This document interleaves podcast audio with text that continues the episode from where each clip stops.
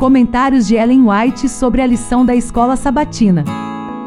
Como vai você, meu amigo? Como vai você, minha amiga? Vamos mais uma vez nesta terça-feira, 9 de maio, com o tema de hoje: Um Deus que está próximo. Desonramos a Deus quando só pensamos nele como juiz, pronto a pronunciar sentença contra nós, esquecidos de que ele é um pai que ama Toda vida espiritual é moldada pelo conceito que temos de Deus, e se nutrirmos ideias errôneas sobre seu caráter, nossa vida sofrerá dano. Devemos ver em Deus alguém que deseja viva e ansiosamente fazer o bem aos filhos dos homens. Ao longo de toda a Escritura, Deus é representado como alguém que convida e atrai com terno amor o coração de seus filhos errantes. Nenhum pai ou mãe terrestre poderia ser tão paciente com as faltas e erros de seus filhos como é Deus com os que ele busca salvar. Ninguém poderia mais ternamente insistir com o transgressor. Nenhum lábio humano já pronunciou súplicas mais ternas ao perdido do que as súplicas que ele faz. Não amaremos a Deus mostrando-lhe nosso amor pela humilde obediência? Cuidemos de nossos pensamentos, de nossas experiências e da nossa atitude para com Deus, pois todas as suas promessas são apenas sussurros do amor indizível. Cristo veio revelar aos seres humanos o que Deus quer que saibam. Nos altos céus, na terra, na imensidão das águas do oceano, vemos as obras das mãos de Deus. Todas as coisas criadas testificam de seu poder, sabedoria e amor. Mas não é das estrelas, nem do oceano, nem da catarata que podemos aprender sobre a personalidade de Deus, segundo é revelada em Cristo.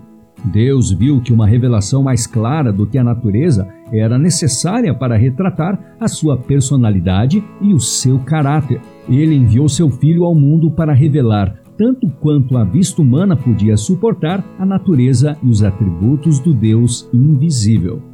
Em 2 Coríntios 5,17 lemos: Se alguém está em Cristo, é nova criatura. As coisas antigas já passaram, eis que se fizeram novas.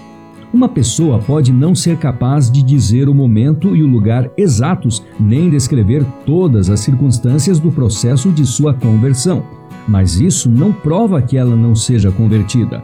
Cristo disse para Nicodemos, em João 3:8: O vento sopra onde quer, você ouve o barulho que ele faz, mas não sabe de onde ele vem, nem para onde vai. Assim é todo o que é nascido do Espírito.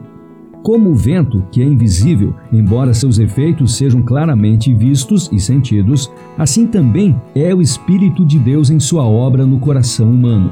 Esse poder regenerador, o qual nenhum olho humano pode ver, gera uma nova vida e cria um novo ser à imagem de Deus.